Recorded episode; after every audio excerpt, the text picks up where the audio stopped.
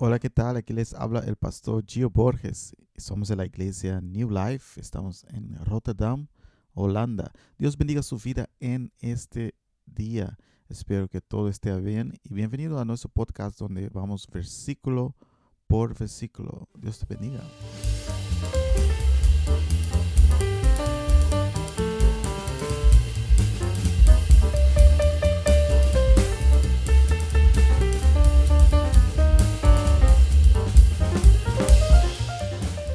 Estaremos tratando una iglesia más en nuestra serie de podcast en el libro de Apocalipsis. Eh, hoy seguimos con la iglesia de Sardis. ¿ah? Ah, está en Apocalipsis capítulo 3. Vamos entonces a seguir ah, eh, con esta iglesia a ver qué nos dice la palabra de Dios. Veamos eh, Apocalipsis capítulo 3, versículo 1 nos dice, escribe al ángel de la iglesia en Sardis, el que tiene los siete espíritus de Dios y las siete estrellas, dice estas cosas. Yo conozco tus obras, que tienes nombre de que vives, pero estás muerta. aquí,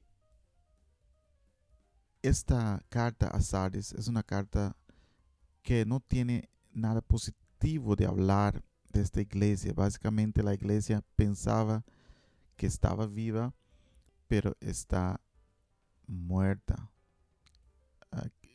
Craig Keener en su comentario dice, Sardis tenía una comunidad judía grande, poderosa y rica que había sido durante mucho tiempo una parte respetada de la vida cívica. Sardis acogió muchos cultos paganos, Ahí se adoraba a Artemisa, Cibeles, Demeter y Core. A pesar del paganismo de la ciudad, la comunidad cristiana parece no haber experimentado ninguna persecución y por lo tanto ninguna, ninguna vida espiritual. La actitud de la ciudad había contagiado a la iglesia. Conservaron una reputación, eh, o sea, un nombre de que está espiritualmente vivos, pero de hecho estaban espiritualmente muertos. Entonces aquí vemos el comentario de, de Kinner aquí hablando sobre la ciudad de Sardis y que según él, él no, ve, no había indicación que la comunidad cristiana estaba en persecución en esa ciudad y también por no estar en persecución la, los cristianos se pusieron acostumbrados con, la, con el sistema de la ciudad y bueno, decían estar vivos, pero en realidad estaban muertos. Vemos aquí eh, en la introducción aquí a la carta a Sardis eh, algo parecido con lo que Jesús habló a, eh, la iglesia en Éfeso. por ejemplo, en Apocalipsis 2.1, que es la, la carta a Éfeso, dice, escribe al ángel de la iglesia de Éfeso, el que tiene las siete estrellas en su mano derecha, el que camina en medio de los siete candeleros de oro, dice estas cosas. Aquí también vemos esta repetición aquí de siete ángeles, eh, lo mismo con, Sardis y siete estrellas, o sea, las siete estrellas son los siete ángeles.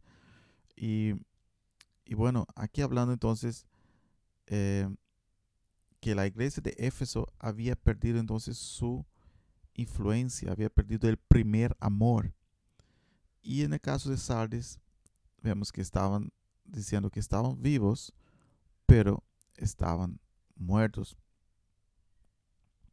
Entonces aquí Cristo, el que tiene eh, los siete ángeles, las siete estrellas, Él está aquí celoso por su iglesia, una iglesia que, que, no, que no ha que no está dando fruto, una iglesia que está muerta, una iglesia que perdió eh, el, vivir en Cristo. Decían que estaban vivos, pero estaban muertos. Algo similar con Éfeso, ¿no? Que Éfeso eh, había también perdido el primer amor.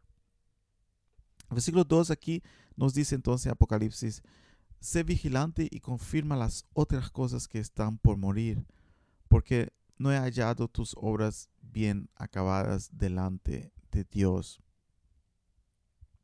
Aquí en la, eh, eh, en la respuesta a una condición casi muerta de esta iglesia, ellos deben despertar y fortalecer las cosas que quedan y que están por morir. Los lectores se habían vuelto uh, letárgicos sobre las demandas radicales de su fe en medio de una cultura pagana. Es probable entonces que los, eh, los cristianos en, en, en Sardis se habían acostumbrado a la vida pagana de la ciudad, no estaban dispuestos a ser, a, a, ser 100% diferentes, a ser, um, este pueblo que, que piensa diferente, sino estaban ahí con ellos adaptando el sistema de la ciudad uh, y, y, estaban, decían que estaban vivos, pero estaban muertos. Jesús se presentó aquí como el que tiene los siete espíritus. La iglesia uh, tiene disponible entonces el Espíritu Santo para vivir. Uh, el Espíritu Santo está en Cristo. Cristo es el, eh, el que derramó el Espíritu Santo para su iglesia. Entonces el Espíritu Santo está ahí listo para revivir esta iglesia, pero ellos no quieren escuchar. Entonces la voz del Espíritu Santo no quiere obedecer a la palabra de Dios, quieren ir de su propia forma y, y dicen que están vivos, pero no hay nada de vida ahí. El Espíritu Santo es el que trae vida a la iglesia, es el que aviva y está disponible en Cristo. Jesús dice que yo tengo los siete espíritus. En Él está ahí disponible para que ellos puedan volver a vivir. El versículo 3 entonces nos dice, Apocalipsis capítulo 3, versículo 3, ahora nos dice, acuérdate pues de lo que has recibido y oído, guárdalo y arrepiéntete, pues si no velas, vendré sobre ti como ladrón y no sabrás a qué hora vendré sobre ti.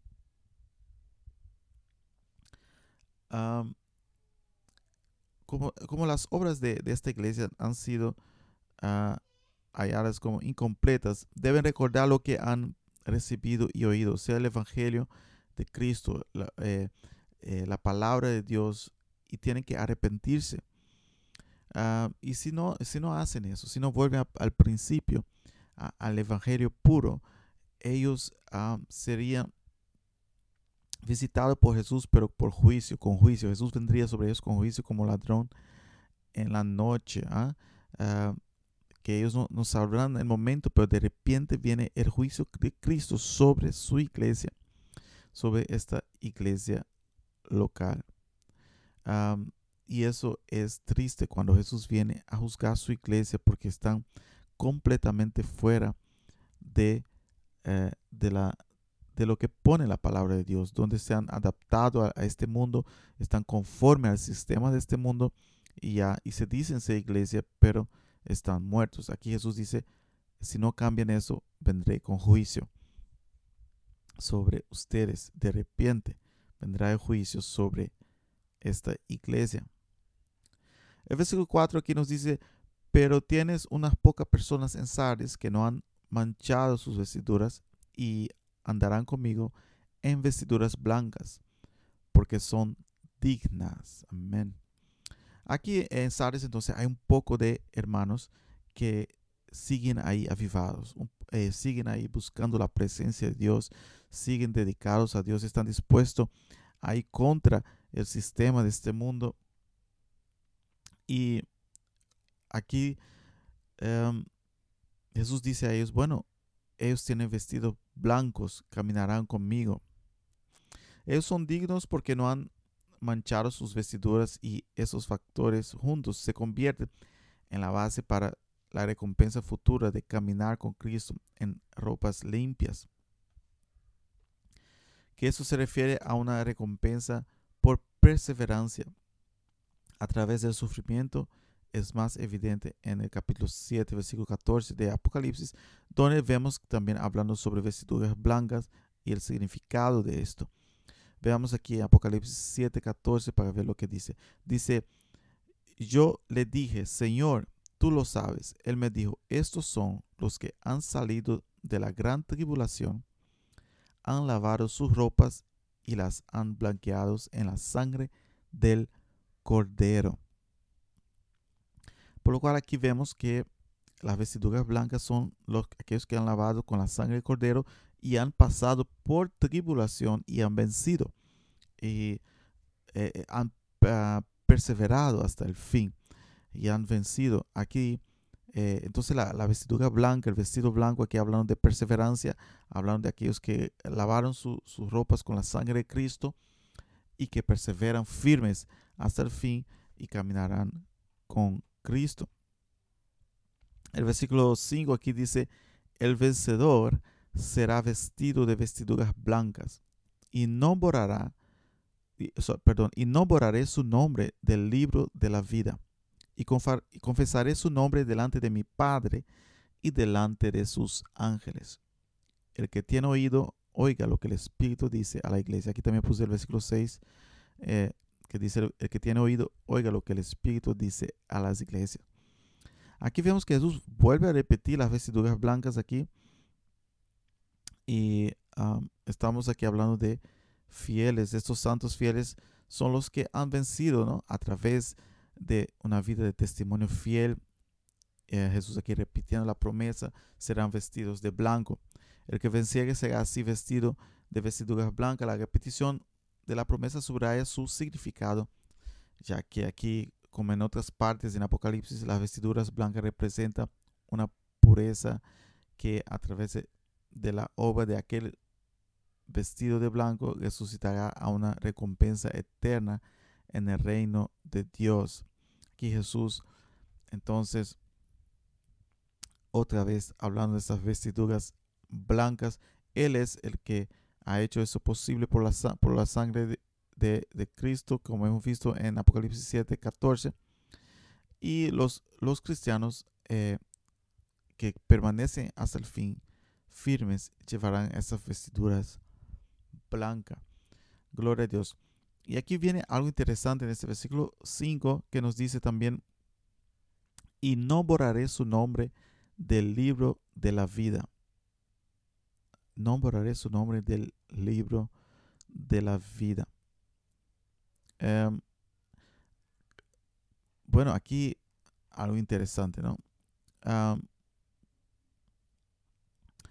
Dice, ah, eh, por ejemplo, el comentario de evangélico comentario on the Bible, Bible dice, los que venzan serán reconocidos ante Dios y sus santos ángeles. Así en Mateos 10:32 y Lucas 12:8. Aquí hablando que Jesús confesará delante de sus padres, de, su Padre y delante de los ángeles. Por ejemplo, en, Mateos 10:32 dice, a cualquiera, pues, que me confiese delante de los hombres, yo también le confesaré delante de mi Padre que está en los cielos. Aquí Lucas también 12:8 dice, os digo que todo aquel que me confesare delante de mí, de, los hombres, también el Hijo del Hombre le confesará delante de los ángeles de Dios. Entonces aquí algo que también habla en Apocalipsis que hemos leído, donde Jesús dice que él confesará ah, su nombre delante del Padre y de los ángeles. Y también habla aquí del libro, ¿no? Este libro aquí es interesante, que no borraré su nombre del libro, aquí el versículo 5 que hemos visto, que Jesús dice que no borrará el nombre del libro.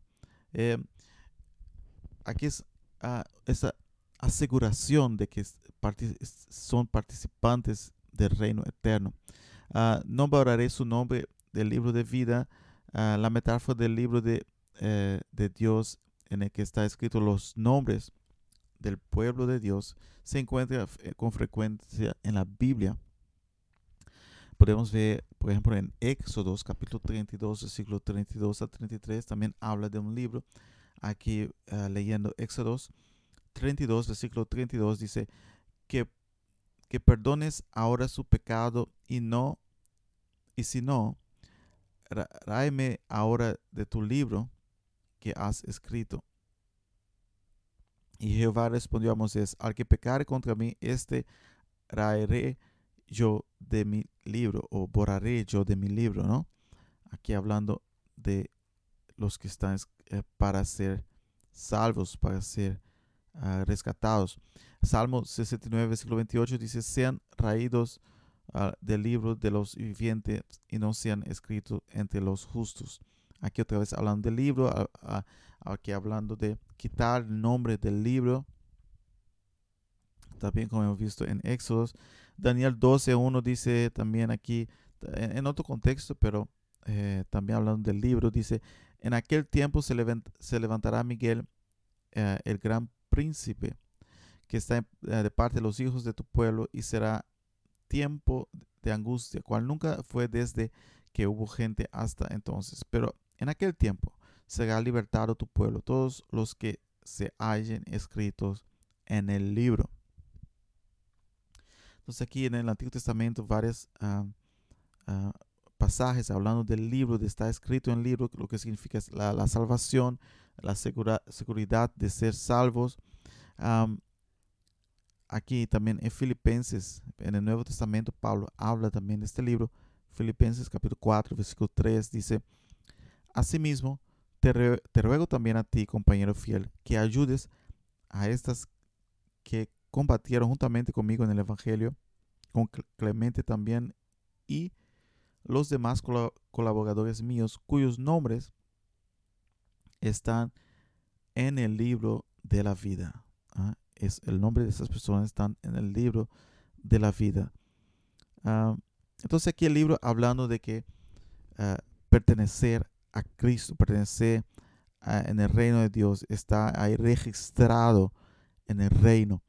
Y Jesús dice que los que permanecen hasta el fin, no sé, el nombre de ellos no será quitado. Ellos tienen la promesa que están registrados en el reino eterno de Dios. Algún punto interesante también aquí es que dice que no quitaré.